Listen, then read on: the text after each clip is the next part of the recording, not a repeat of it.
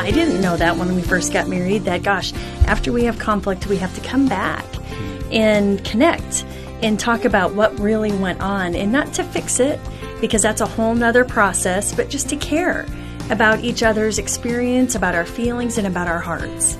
That was Erin Smalley, who joins us today along with her husband, Greg. They were with us on the program last time, speaking about how we can resist the drift that can so easily occur in marriage, and particularly how conflict can contribute to that drift when we don't manage it well. Thanks for joining us today. Your host is Focus Africa CEO Graham Schnell, and I'm Alison Schnell. Alison, we've experienced how conflict can drive a wedge between us. And we've also had the benefit of having friends like Greg and Erin and being exposed to so much great content from Focus and learning strategies that have really helped us to resolve conflict in a way that has built rather than destroyed our relationship. Mm, absolutely. Every couple is going to have conflict. And I'm glad that today's program is going to provide some practical and helpful tools that you can apply to resolve conflict well. And in fact, capitalize on the opportunity that conflict presents to even go to a deeper level in your connection rather than allowing it to cause you to drift apart. Now, let's pick up as you continue your conversation with Greg and Erin Smalley. Well, we had a great conversation last time talking about the drift that will naturally occur in marriage unless we are intentional to resist that drift. And, and particularly when it comes to conflict, which we know is inevitable uh, and actually can even be something that can build into our marriage as long as we manage that conflict well. Uh, and we were speaking about repairing those instances when conflict has arisen. Uh, with us again is Dr. Greg and Erin Smalley. Thanks again for being with us at Focus on the Family Africa. Thanks. Our pleasure. Yeah, we love it here. Love being with you. We've been touring the country, as we said last time, uh, just with this tour of events called Resist the Drift. And thank you again for being available to, to travel across the, the world to be with us and to share this content that I think is really building into so many marriages. And we finished the conversation last time speaking about a strategy that we can employ when it comes to repairing a conflict that has arisen in our marriage. And we hinted that it spells out love with an interesting spelling. It's L U V E. Uh, why don't you talk us through this strategy and even give us some examples of how this is played out in your own in your own marriage? It's an easy acronym to remember. The L stands for listen. So the U is understand, the V is validate, and then the E is empathize. And what Erin and I like about that is that it's actually a process to where as we as we first start talking about something, it feels kind of surface level when we first start listening. But then as we go a little bit deeper to understand, we go deeper then to validate to ultimately we believe that one of the deepest experiences that we can offer our spouse is actually to to empathize and what we've experienced over the years is when we actually are intentional and really pay attention one of us becomes the speaker the other becomes the listener when we actually do that we we get to a really deep place of, of connection, of understanding, and it really has made a difference for us. Mm-hmm. And so often, what I see as I'm working with couples as a counselor, that not many couples actually come back and have this conversation. Yeah. And, you know, it's so important, but so many of us, I didn't know that when we first got married, that gosh, after we have conflict, we have to come back mm. and connect and talk about what really went on and not to fix it because that's a whole nother process, but just to care yeah. about each other's experience, about our feelings, and about our hearts. Yeah, yeah I think Erin and I really saw the power of doing this. Um, sort of accidentally. Mm-hmm. We were because we didn't know what we were no, doing early on. No, we hadn't been married very long. Six months. Yeah, I think you had to work. I worked as a nurse and was coming home in the middle of the night. Um, probably about 4 a.m. I walked into our little tiny apartment in the pitch black, and Greg was in seminary. I didn't want to wake him up, so I didn't turn any lights on. That was my first mistake.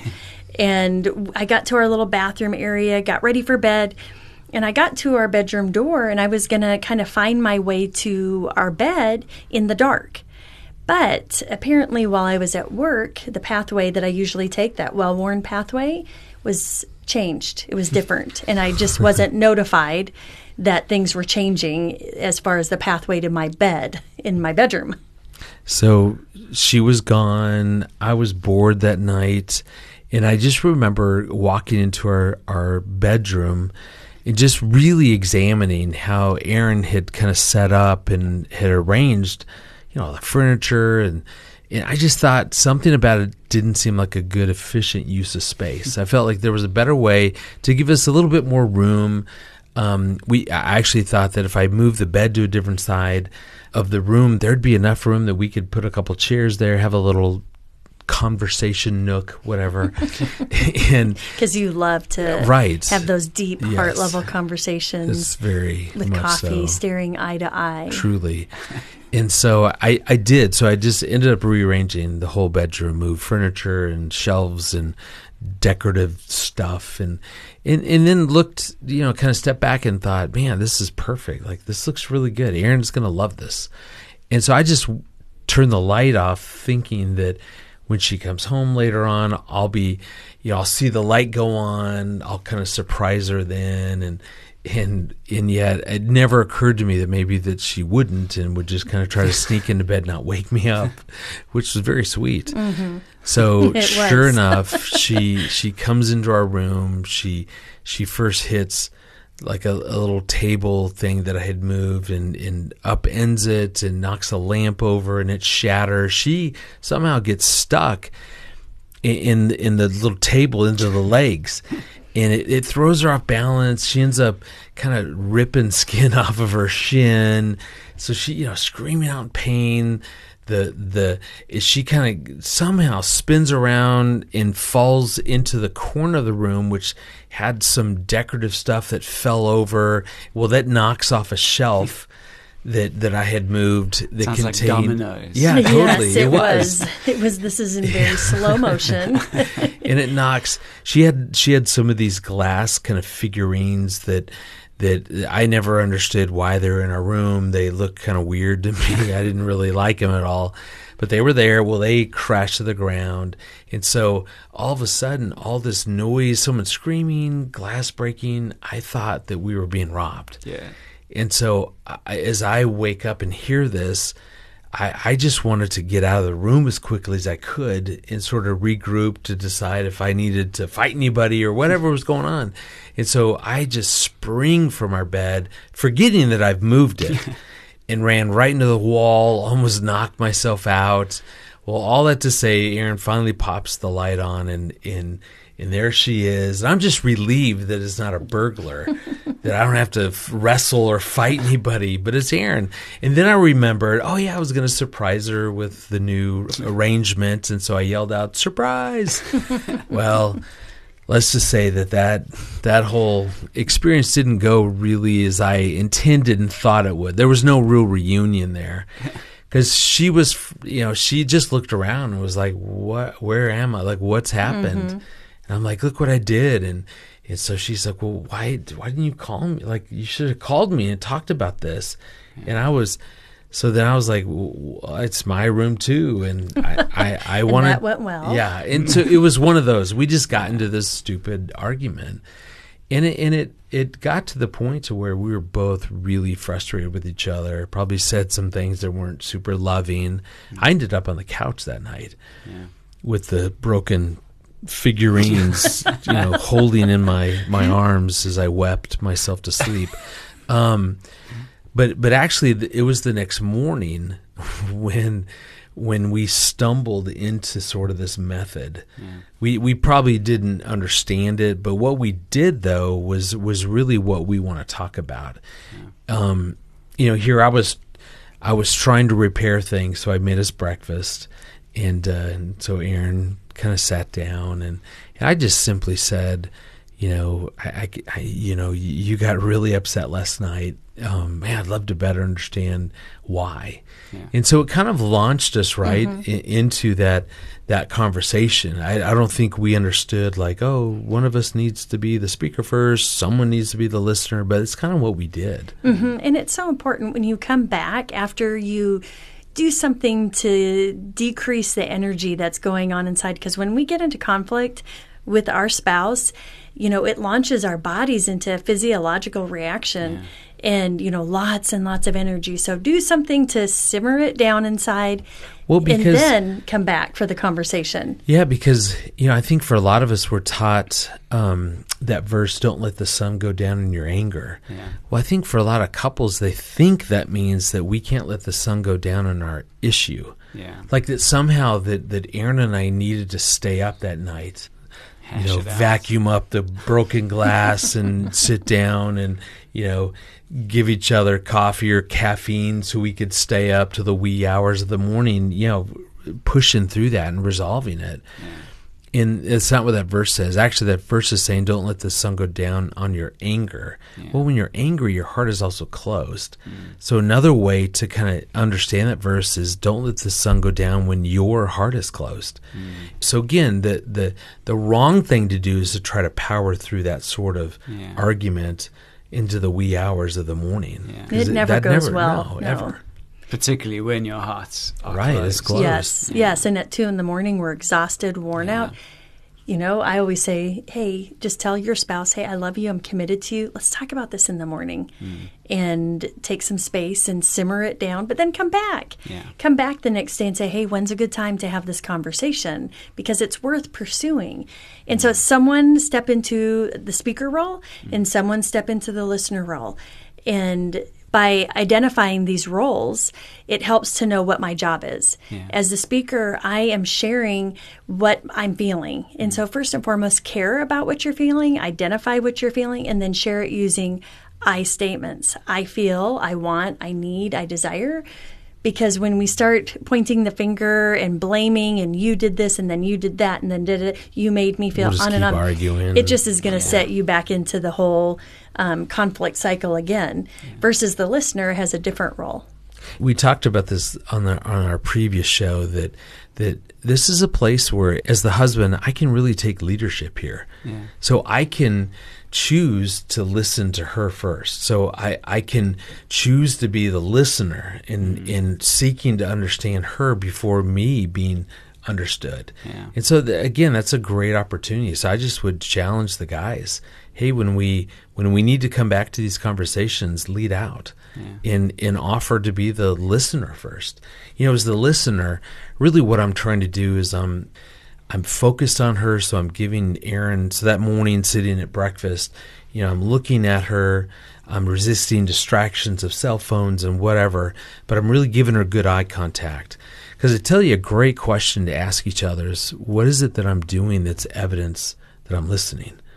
Because mm-hmm. you would define, right? Like mm-hmm. you and I both see that a little differently. For like, sure. well, let me ask you. So, mm-hmm. Erin, so if I'm listening, you know that because what am I doing? Because you will be reflecting back what I'm saying, hmm. specifically what I'm feeling, because sometimes, just a few little times over 30 years, hmm. I've noticed that sometimes it triggers when I'm sharing what I'm feeling, it triggers stuff within you. And so then um, you stop listening and start thinking about possibly you have to tell me if I'm wrong um, about how you're going to defend yourself. Totally. Yes. Um, we call that being a, a, speaker and waiting. Yes. So I'm not really listening. I'm I'm preparing, thinking yes. like a and I can lawyer. Tell, what I'm going to say. I can tell there. because you're not you're no longer tracking with me and telling me I hear you saying. Yeah, I'm like, yeah, uh-huh, yeah. Uh-huh, Versus, uh-huh. oh, I know what I'm going to say. Yes, and I can tell that's happening. if only had pen and paper, yes. I could just.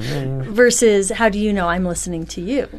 Um, it's easy for you to get distracted mm-hmm. by, especially a cell phone. so I always tell Erin I, I love it when her eyes are on my eyes. Like I just that I know that she's really listening versus kind of looking around or looking at her phone Or or brochure. Or Yes, 'Cause I'm telling yeah. That's. I'm guessing Yeah. Graham could also tell us how he knows when we're listening to him. That's true. We were having a conversation before we started. Just Graham was sharing something, and all of a sudden, Erin starts looking at a brochure that was in her purse, It was easily. and I'm looking and going, "Wait, Graham's telling us something." think dude." we need to easily repair.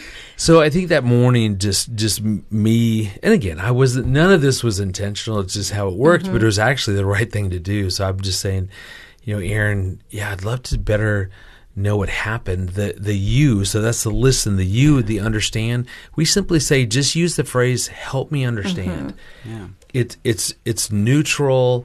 It it conveys. I'm I'm being curious. So I said to her mm-hmm. that night, you know, that morning, hey, help me to understand because I was in my mind, I was I was really getting involved in our life together and taking an interest even in our bedroom. I thought I was I was doing something that that would be helpful. So so in my mind, I was confused. So I just said, mm-hmm. you know, yeah, help me. Genuinely help me to understand what was mm-hmm. going on for you. Yeah, and what Greg didn't know is that when I walked into that room, of course, I didn't turn on any lights because I was trying to honor his sleep. And then when the defensiveness kind of took off and I was standing there bleeding and my figurines were broken, I didn't feel super cared for and felt devalued, maybe invalidated. And I was able to share that that morning of just that's what was going on for me. And that and that's where the, the the V. So listen, understand, and now the validation, the V takes us even deeper because validation is when um so as Erin said, you know, I just felt like, you know, I just didn't feel cared for. I felt like you were more interested in debating, arguing, defending than really listening to, to how I felt about my leg being injured or my glass figurines being broken. And so, so I may have seen that very differently. Um, I may not agree with that at all. But validation is when I just allow how Erin feels to matter. But the trick is, though, I've got to get her talking about her feelings because that's where th- this is the spot that usually I would get thrown off because it would be a it, it, for for a long time in our relationship, it would be a lot of Erin saying, "And then you did this, and then this happened, and then you did." Those are all her opinions. Yeah. That's her perspective of how things happen. That's all debatable, Yeah. and that that's not what I'm trying to validate. What I really want to do is to say to her, "Okay, if all that happened." And I might be mm-hmm. thinking in my mind, and I know it didn't, but I don't say that out loud. But I say, if that's how this happened, how did that make you feel? Yeah. Well, a good um, uh, a good way to present what with for the speaker um, using this grid. It's almost like saying, "So when blank happened, I felt blank." And what I'd prefer to feel is blank. And so when I walked in and uh, I ran into the table and uh, the skis fell over and knocked me on the head and my figurines were broken and I noticed there was defensiveness on your side, I felt devalued, uncared for, um, invalidated. And what I prefer to feel is valued and cared for.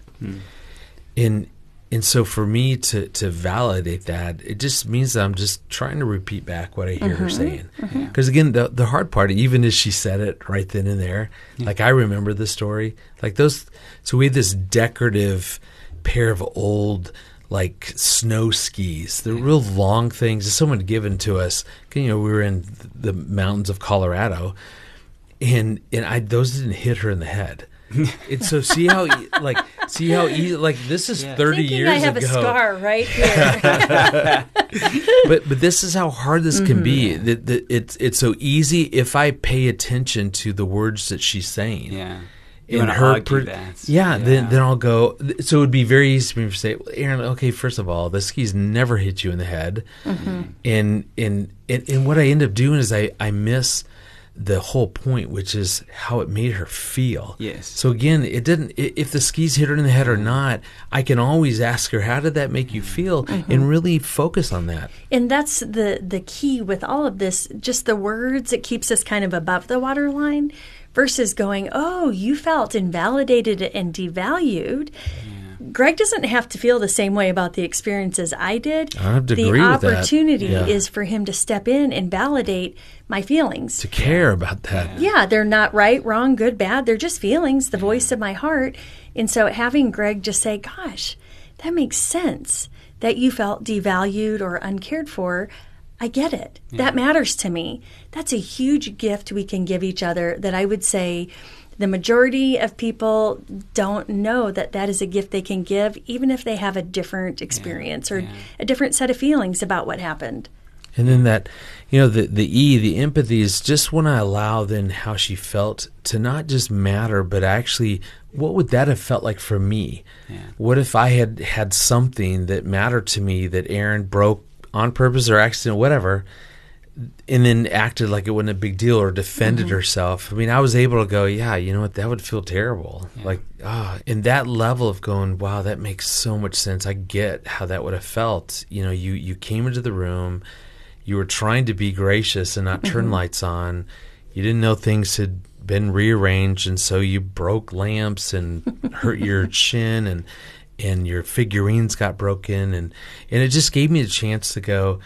And, and that all made you feel what? And that's when mm-hmm. she was able to say, "It just I just didn't feel cared for. Felt like you were more interested in defending and explaining, mm-hmm. rationalizing, justifying whatever I did that night, than just to to go, yeah, I get it. I didn't do it on purpose, but man, you ended up hurt and things mm-hmm. ended up broken.